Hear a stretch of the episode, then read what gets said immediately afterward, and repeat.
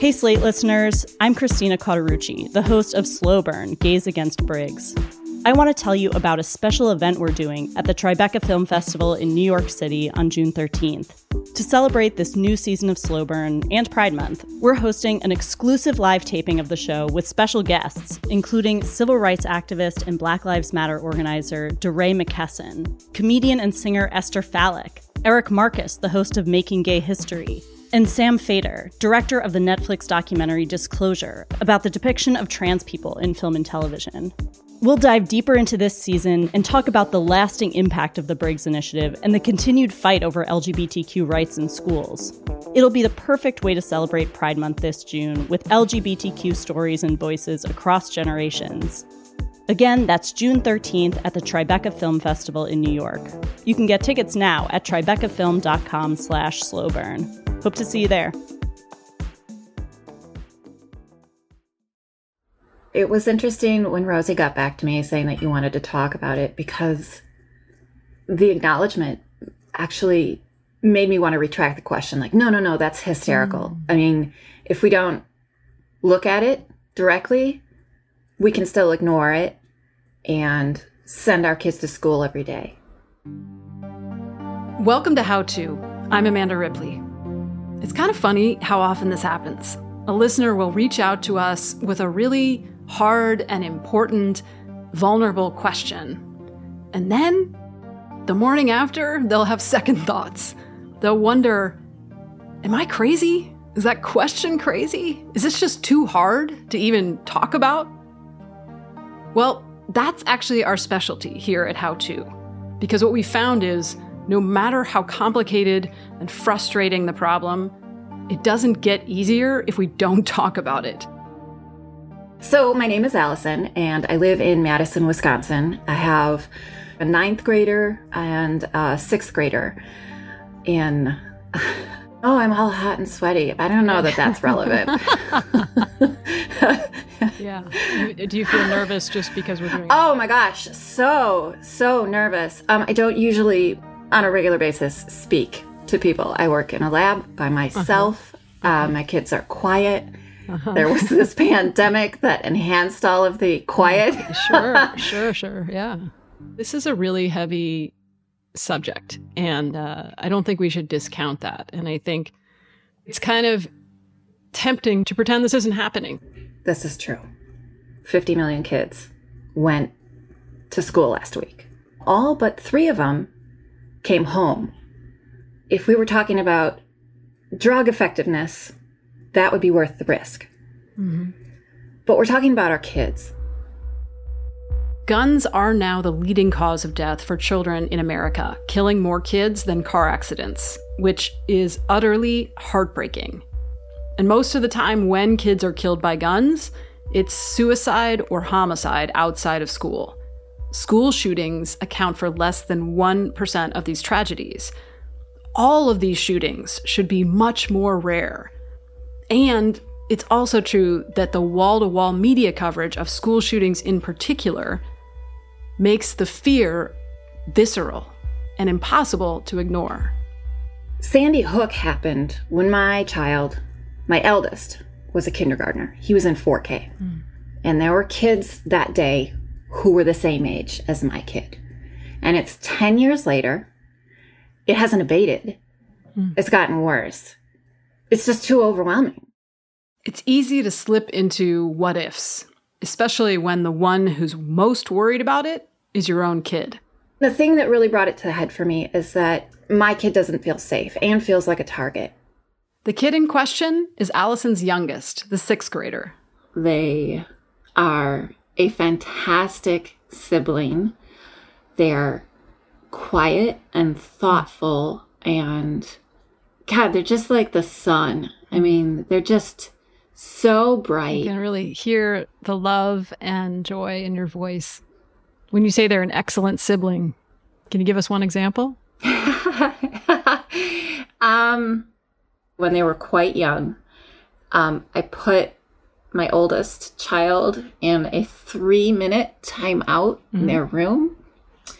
This kid went over and snuck snacks under the door just in case those three minutes Aww. were too long to survive and sat there by the door until this timeout was over.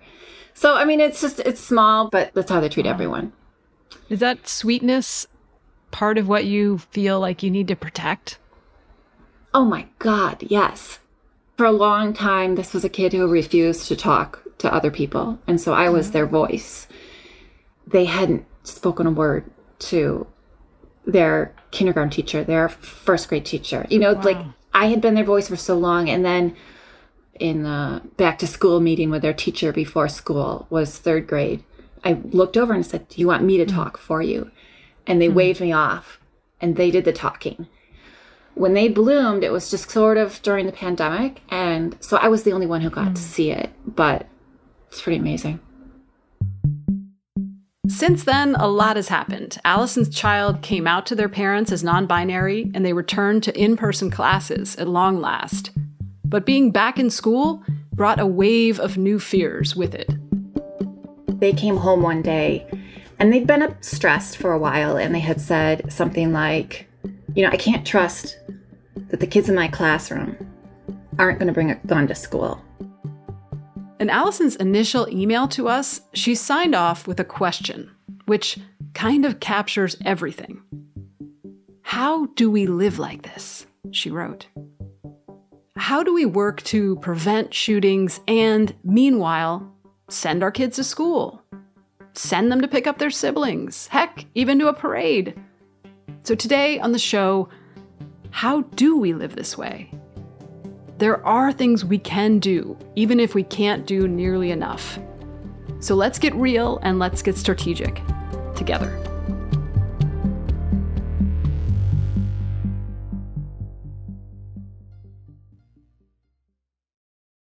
Reboot your credit card with Apple Card, the only credit card designed for iPhone. It gives you up to 3% daily cash back on every purchase. It's real cash that never expires or loses value. Apply for Apple Card in the Wallet app on iPhone. Apple Card issued by Goldman Sachs Bank USA, Salt Lake City branch, subject to credit approval. Daily cash is available via Apple Cash Card issued by Green Dot Bank, member FDIC, or as a statement credit. Terms and more at applecard.com. This podcast is brought to you by Progressive Insurance. Let's face it, sometimes multitasking can be overwhelming. Like when your favorite podcast is playing and the person next to you is talking and your car fan is blasting, all while you're trying to find the perfect parking spot. But then again, sometimes multitasking is easy, like quoting with Progressive Insurance. They do the hard work of comparing rates so you can find a great rate that works for you, even if it's not with them. Give their nifty comparison tool a try, and you might just find getting the rate and coverage you deserve is easy. All you need to do is visit Progressive's website to get a quote with all the coverages you want, like comprehensive and collision coverage or personal injury protection. Then you'll see Progressive's direct rate, and their tool provide options from other companies, all lined up and ready to compare, so it's simple to choose the rate and coverages you like. Press play on comparing auto rates. Quote at progressive.com to join the over 28 million drivers who trust Progressive. Progressive Casualty Insurance Company and affiliates. Comparison rates not available in all states or situations. Prices vary based on how you buy. Whenever there's yet another mass shooting in the headlines, I try to look to journalists who do more than just describe the devastation, who also offer context and history and even, God forbid, possible solutions which is where this week's expert comes in. My name is Melinda Wenner Moyer, and I've been a science journalist for 18 years. I have written a number of stories on the science of gun violence, and now I write a lot about parenting and the science of parenting. And as you can imagine, these two topics intersect a lot now. Mm-hmm. mm-hmm. And I should say, too, I have two kids of my own. I have an 11 year old, almost 12 year old boy, and an eight year old girl. Melinda, I'm curious what you're thinking from what we've heard so far. Well, it resonates with me a lot. I worry about my kids all the time. We have a lot of guns where I live. I live in Cold Spring, New York, which is about 60 miles north of the city. In my community, there's like a, a big political divide where there's a lot of very liberal families and a lot of very conservative families. And a lot of those more conservative families have guns. And so, you know, I think about it a lot. I wouldn't say though that that my kids feel the same degree of anxiety as Allison's, but I will say that just uh, Sunday, we were in the car driving to my son's soccer practice. My husband is a physics editor and, and cosmology editor, and he was talking about the fact that there's a big eclipse coming up next year, and he wants the kids to see it. And he said, actually, one of the best places we might want to go to to see it is Texas. And my son was like, I don't, I don't, I don't want to go to Texas. I don't want to go to Texas. I don't want to get shot. I don't want to go to Texas. And I was like, whoa. Hmm. I mean, he'd never said anything hmm. like that before. And it was really like one of those moments where I was like, wow, this is on his mind. so I, I struggle with it too. And I think I tend to turn to statistics. Me too. I love statistics. So let's pause again for a little fact check. Texas does indeed have a decently high rate of gun deaths, but according to the CDC, 26 states are even higher. Still, I'm guessing none of that would make Melinda's kid feel any better, because that's not how fear works most of the time. As Allison discovered, there was no talking her kid out of their fears. As the school year went on, they started experiencing headaches, stomach aches, intrusive thoughts, they even started wearing certain clothes on certain days, hoping it would somehow prevent a shooting. We went to the pediatrician and then we went to um, a psychologist, and he was helpful to a certain extent. He said, Everyone has intrusive thoughts. As you get older, you just get better at processing them. He offered medicine if my kid thought it was too disruptive, or talk therapy to sort of talk through these worrying scenarios. And I was mm-hmm. thinking, how do you do desensitization therapy to I'm worried a kid will bring a gun to school? I can't, in good conscience, say that's a real danger, but we can ignore it. Doesn't doesn't sit right. Yeah. Um it's really important for kids to feel safe, even if like we aren't so sure they are. And so I'm constantly trying to think of ways to frame the issue, you know, where I'm not I'm not dishonest in any way. Um, I would never say this won't happen to you. You're at no risk. I could never say that, but think of ways can I be honest and also put it in some kind of perspective that will make them feel less terrified and me less terrified. And so, yeah. And it's funny because as we're talking, I'm sitting here thinking about other risks, right? Um, so we know that the risk of getting in a car crash is pretty significant. Mm-hmm. And it's something I worry a lot about more than anyone in my family. and so what do I do? Well, I talk about it too much. My son is his friends are now starting to drive, so I'm always like issuing these edicts and commandments and whenever my husband leaves the house, I always say drive safely as if that's going to help, right? As if it's like wearing a certain color. It'll somehow it'll somehow help. Um, but then this gun risk, I don't talk about as much, nearly as much, um, because it is somehow scarier. So I don't know. Do either of you think about other risks and how we talk about them? And is there anything to be learned, even though they're different? Yeah, yeah, I think about that a lot actually. And I think about it, it's funny, uh, specifically with regard to car crashes. I mean, when I think about how would I talk to my child about the risk of a car crash, I would talk about what do we do to try to mitigate that risk? What do we do to try to stay safe? Well, we wear our seatbelts and we drive the speed limit. I think the scariest thing about all these is like they feel totally out of our control, right? Yeah, I think that is key, right? We need to feel like we have some sense of agency. And actually, in the research on hope, some amount of control, even if it's small, is critical to having hope. Um, so part of the challenge here, right, is how do we convey that in a way that's honest and doesn't overstate how much agency we have? Allison, I wonder when you think about other risks, how do you talk to your kid about, I don't know, the risk of COVID or other other risks that you've thought about or worried about? It's troublesome because my kids have always been compliant. Like they just they liked rules, they followed rules. You know, other people don't feel as bound to certain rules. Mm-hmm. And so it does, in other ways, we keep trying to preach the idea that you can't control the actions of other people, but you can control yourself. Mm. And here, the danger just feels so overwhelming that mm. even if you are taking steps, those steps don't provide the same level of safety as you wearing a seatbelt. So, when it comes to gun violence, what can we do? What does really matter for individuals is keeping guns out of the home. Like, uh, if a household has a gun, then that gun is 11 times more likely to be used in a suicide than in like self defense. I mean, there's just, you are doing a lot by not having guns in your home. And, you know, if uh, your kids are hanging out with other kids who have guns in their homes that, you know, ensuring that they're locked away with the ammunition locked separately. That's another really big thing. Once I interviewed a psychologist who studies um, gun violence, and she said, you know, families with guns are more comfortable with having those kinds of conversations than mm. you hmm. might think. Okay, here's our first two action items.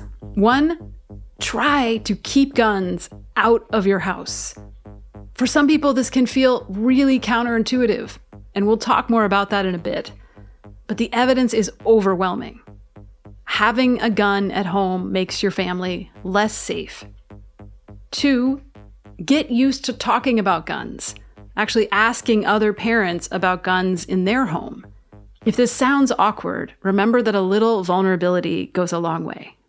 Allison, is there a world in which if you're talking to a parent, you could say, look, just between us, my kid has a lot of anxiety about guns and school shootings. So I always like to ask if you have guns in the house, just for peace of mind. Oh, that's a nice script. I like that. That's definitely doable. So those are conversations we can be having all the time. But how should we handle the spike in fear right after a high profile shooting? Yeah, it's, it's funny. When my son, I talked to him about um, the Uvalde massacre when it happened, because I, I was worried first of all that he would hear about it from friends and maybe misunderstand things or you know right. not know what it meant or how scared to be. And so i actually brought it up with him um, right after it happened. And he you know he brought up his school resource officer the police officer in school. And i know that that that the presence of these officers doesn't necessarily do anything helpful. But it for him it was like well he keeps us safe mm. and so i'm going to oh. be less scared and i was like you know what i'm not going to burst that bubble i'm sure, totally right? going to let him have that and i was like you're right um, sometimes too it can be for our kids about the perception of safety and right. without you know with, without lying to our kids but you know i didn't feel like i had to correct him and say well actually let me tell you about well um, you know yeah yeah and so stuff like that i think can also help. Um, you know, I, I kind of made a faux pas though in that time too, because I said something about the lockdown drills he has, and I um I have done some research into them, and he was like, "Wait, lockdown drills are for shooters. Oh. and I was like, oh gosh. Oh, and I, no. I actually since learned that a lot of kids don't know that that's why they have lockdown drills. And I think that's actually a really good thing. It is a good thing. It's a really good thing when they don't know. Um, and he was like, oh, I didn't know that's why we do it. But okay, if that keeps me safe too, then that's great. And, you know, I think at the end of that conversation, he was he was feeling okay. Like, I don't think that he is scared to go to school. And I don't think that he should be. You know, as Amanda said, like one in 10 million chance. That is so slim. And so I just kind of remind myself of that over and over and over. And I'm like, I am more likely to get hit by lightning today than my child to be, you know, killed in a school shooting. And um, I think sometimes that just helps me feel better too in the moment. It might be the best analogy too, because that right now we don't know anyone who's been uh, hit by lightning. Mm-hmm. So it just takes a lot of repetition. Yeah, and it's not the only thing. I think you have to do a bunch of different things, right? I mean, there's a point at which no statistics are, are just going to matter. That's just not how humans calculate risk. It's it's emotional. Right. So, we've been kind of dancing around how to give kids information about school shootings in an age appropriate manner without unnecessarily freaking them out. So, now I just want to run down some concrete guidance for all age groups. Obviously, really little kids may not know anything about these shootings, and if they do, offer simple information and help them name emotions. With older elementary kids, it makes sense to start by asking what they know and what questions they have. Respond in a calm manner and don't overshare. be sure to talk about safety measures everyone's taking, including them. For tweens and teens, they're going to encounter a ton of information on their own, whether we like it or not. Still, start with questions. Listen. And remind them that they can help prevent shootings by listening to other kids and talking to a wise adult if they hear a kid is suicidal or threatening to be violent. Now, we're going to take a quick break, but when we come back, we're going to hear what big changes can be made realistically and systemically that could help. Stay with us.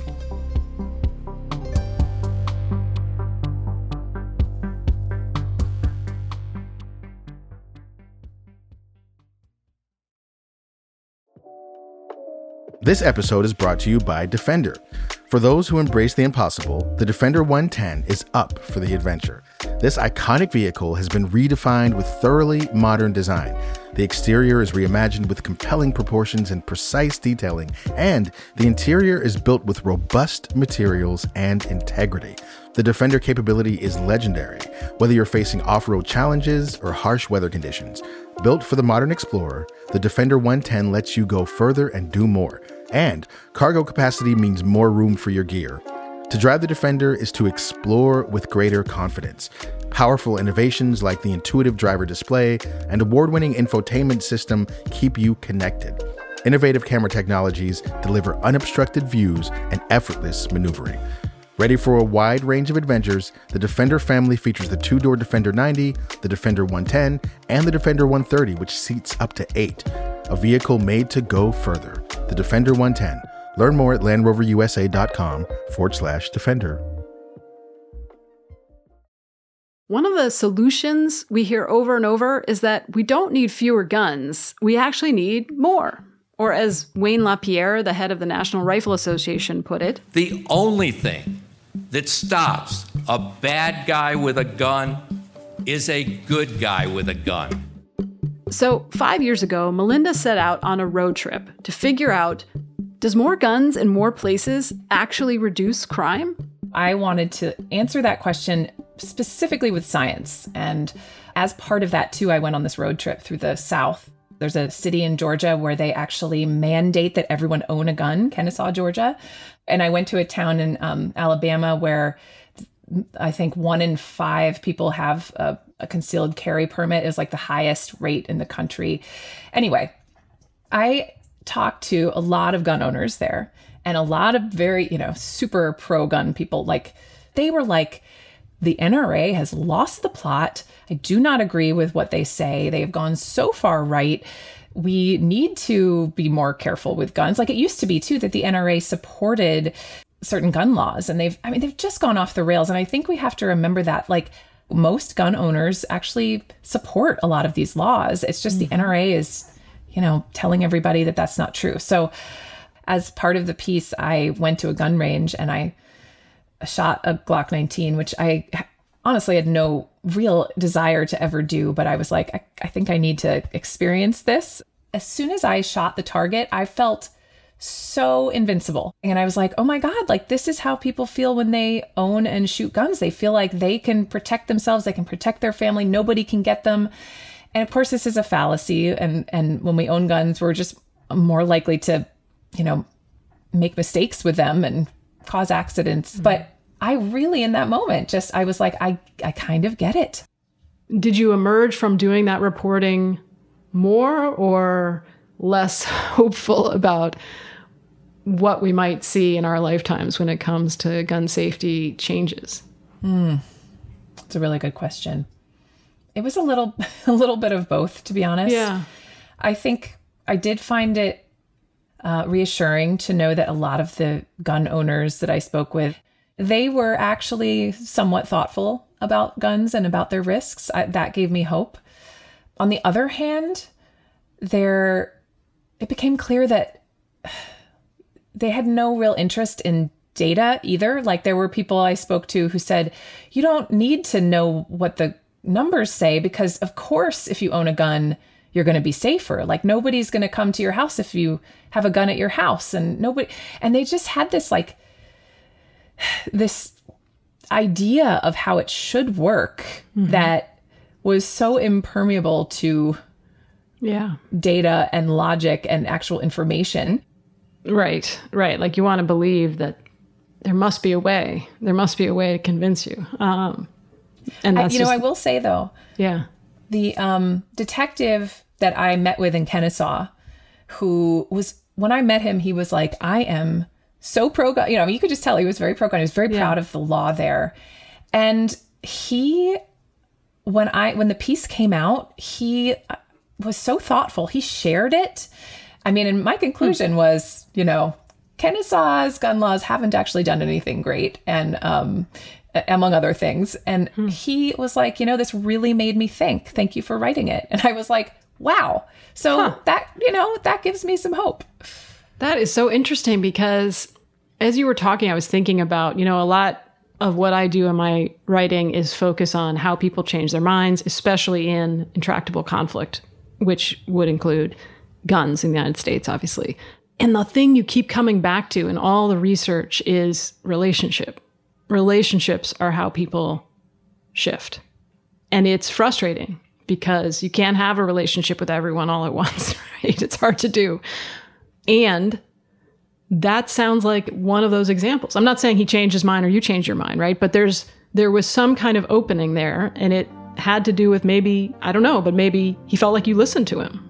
Yeah, maybe.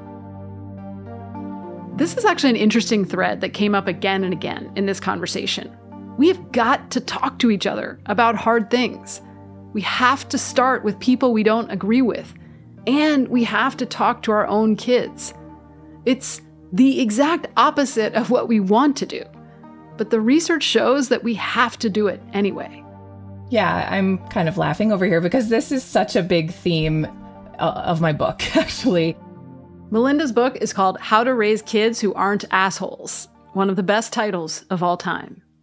For my book, I, I researched a bunch of different, like seemingly disparate topics, um, like how do we prevent our kids from becoming racist? How do we prevent our kids from becoming sexist? All these issues. And basically, like the one thing that kept coming up over and over again as I interviewed researchers in these very different areas um, was, you know, parents don't like to talk about this, but talking to kids about this is the best thing that you can do to keep your kids safe and healthy. And so that's true of talking to kids about gun violence. I mean, it just comes up over and over again and it's always these topics that we we think the opposite. We think if I talk to my kids about this, it's going to either scare them or it's going to make them biased. The same I think can be true for things like guns where if we don't talk to our kids about it, they might create this sort of um you know really inaccurate um, picture of what risk looks like and what they can do to stay safe. And so talking to our kids and really you know framing the issue according to our values and according to what the data really show can really help our kids um, understand things in a in a way that keeps them both safer and you know healthier and um, maybe less anxious as well you know, anytime I'm talking to my kids about something terrible in the world, I almost always end it with, what can we do to make hmm. this better? Like, what do you think we should do mm-hmm. right now? And I, those are the best parts of this conversations because my kids will say, like, can we go to a protest? Can we look up where we could give money to support a cause? You know, can we make signs to put in our yard? You know, even little things like that. But mm-hmm. they can be agents of change. Like it doesn't always have to be this way. And I know with gun violence, it feels like nothing ever changes. And it, it is really, really frustrating. But things are changing a little bit. They are improving in some ways. And like the more we can just remember, like there are little things that we can do and there are little things we can do and, and do with our kids. Um, I think that's also, you know, empowering. Yeah, it's so funny how, as we're talking, I'm thinking about how we need to do the things that the news does not do enough, or sometimes at all. Like put things in perspective, bring it back to what we can do, mm-hmm. however insufficient, right? What works to reduce gun violence? You know, that old saying, you need to give your fear a job, or else it'll get you one way or another, you know? So I wonder, Allison, have you, is there any kind of activism or advocacy that you've considered or, or kind of looked into? You're, you're right there in the capital, right? So, you know, there's undoubtedly Yes, activities yeah. that are, there's a lot of marches that you can participate in, and it, it is it is a good feeling when you do that. Although I have to admit that like I'm uh-huh. also a letter writer, but I mean you can only write Yeah. so many letters. Like I don't want it to be performative. So when I'm telling the kids like we should pay attention to this and I want you to see the good behind this, I I have to believe it first and be totally vested in it, which is maybe the thing where I don't have a 100% mm-hmm. invested belief that they're going to be safe. I think that's what it comes down to. Is like I don't want to hmm. lie to you. I want I want you to accept that there is a risk, but that we still accept it as a nominal risk that we can live with and perhaps change. I just don't know how. I feel like most of my advocacy is honestly through my writing and through trying to educate parents and other people. And that's kind of like how I do it. And that maybe isn't a way that some people would think of as like uh, activism, but I just think there are I don't know. Teaching people not to be assholes seems like a pretty good start. okay, well. But you know, Okay. I just I I feel like sometimes I talk to parents who are like, I don't have time to go to marches, or I I don't feel comfortable at protests because of like maybe they're nervous of um, something you know violent happening, and and I just don't want people to think that like that means that they're failing in some way or that they aren't being a good activist. Like there's just so many so many ways to make a difference and i think you you know i can tell just talking to you that there are a lot of ways in which you are you know you're educating your kids you're I, i'm sure that you are as you said you write letters you vote you like there are a lot of things that you're doing to address this issue to not raise assholes. And that's the other thing. I mean the, Uh, that's the goal. well that's like the premise is that if we can if we can raise kids who are going to be activists themselves and who are going to be empathetic like we are changing the world as parents through our children. Like parenting is a form of activism. That's kind of my whole sorry i'll, I'll like- thank you for coming to my ted talk.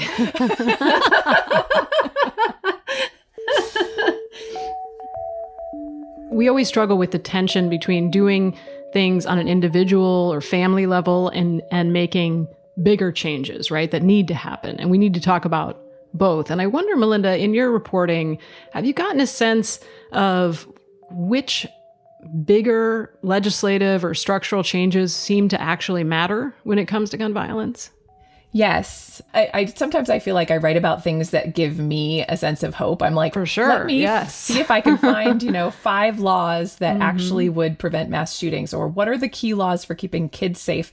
And yeah, so um, I have, and there's there's a there's a handful um, that really, you know, the research is starting to suggest really can make a big difference and that do exist in some states. So, I mean, one problem with background checks, and we do need them, uh, I'm not suggesting we eliminate them, but is that, you know, buyers, when they're buying from private sellers, they don't undergo background checks. It's this very big loophole. Um, also, background checks don't always work. They don't you know some sometimes there's not the right information in the databases. Um, but a lot of researchers who study gun violence are, are very much in support of these permit to purchase laws where before you purchase a gun you basically have to apply for a permit or a license. And it takes 30 days and then there's like a very stringent you know check that's done. Um, and we know that states that have those have you know fewer mass shootings. Right now people with domestic violence convictions are banned from buying guns you know if they are caught in background checks but i think we know that we should have restrictions more restrictions for people who are convicted of any violent crime and a lot of those just nobody goes and takes their guns. Like they have to like volunteer to give up their guns or or they don't get confiscated. And so we could change laws to crack down on that and to you know have guns taken away from people who have domestic violence convictions. That's another big one. Um, the red flag laws that people talk about where we can you know kind of issue a special brief protection order that allows police to confiscate guns from people who have made threats or who you know seem suicidal or, or violent in some way um, 19 states i think at least plus washington d.c have those now so I'm so glad, Melinda, that you brought up red flag or extreme risk laws because this is one thing. I mean, there there needs to be more research, but from what we know, it does seem like this is something that really does work. And one of the challenges is that a lot of people don't know that these laws exist, right? And also, Allison, Wisconsin does not have uh, red flag laws or extreme risk laws, according to my research at least. And yet, 80% of your fellow Wisconsinites support this kind of legislation. Um, yeah. And it is one of the few things yes. where there is support across political difference. So Republicans and Democrats tend to support red flag laws because it just makes common sense, right? But I don't know, Allison, is that something that you could imagine digging into in your state? Yes, absolutely. It's funny because I um the next thing I was thinking like, oh, we really got to get some more mental health experts in our high schools. yeah, that would be that's another. What I was thinking yeah, that would be another way to to come at this, right? Is like, how can we do that? And don't do it alone, right? I mean, I think there's a lot of strength in community around this. So I took my son to the March for Our Lives protest here in Washington after Parkland, and you know, you just you look around and you see just thousands and thousands and thousands of people, most of them kids, by the way, just chanting and singing and laughing and you just can't help but be be moved by it and to remember that we're all out here. Most Americans agree on this. And so we cannot let ourselves be silenced by hopelessness. It's hard to talk about, but it's it's so important. The more we revisit it and talk about it, I think the better. Thank you, Allison, for not retracting your question. I'm so glad that you were able to, you know, pull out threads and, and make some more concrete sense about it. What about the rest of you? What are you trying to do or not do in order to feel or actually be a little bit safer in your own communities? What kind of activism do you feel most hopeful about? What other questions do you have that we can help you answer? Send us a note at howto at slate.com or leave us a voicemail at 646 495 4001. That's also, of course, where you can ask us any other question that you later wish you could retract. if you want to read more of Melinda's work, check out her book, How to Raise Kids Who Aren't Assholes. And if you like what you heard today, please give us a rating and a review and tell a friend. That helps us help more people. How To's executive producer is Derek John. Rosemary Belson, Kevin Bendis, and Jabari Butler produced this episode. Merritt Jacob is senior technical director. Charles Duhigg created the show. Carvel Wallace is my co host. I'm Amanda Ripley. Thanks for listening.